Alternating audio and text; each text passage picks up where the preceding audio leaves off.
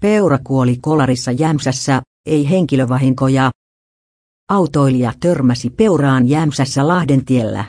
Hätäkeskus sai tapauksesta ilmoituksen puoli kuuden aikaan tiistai-iltapäivänä.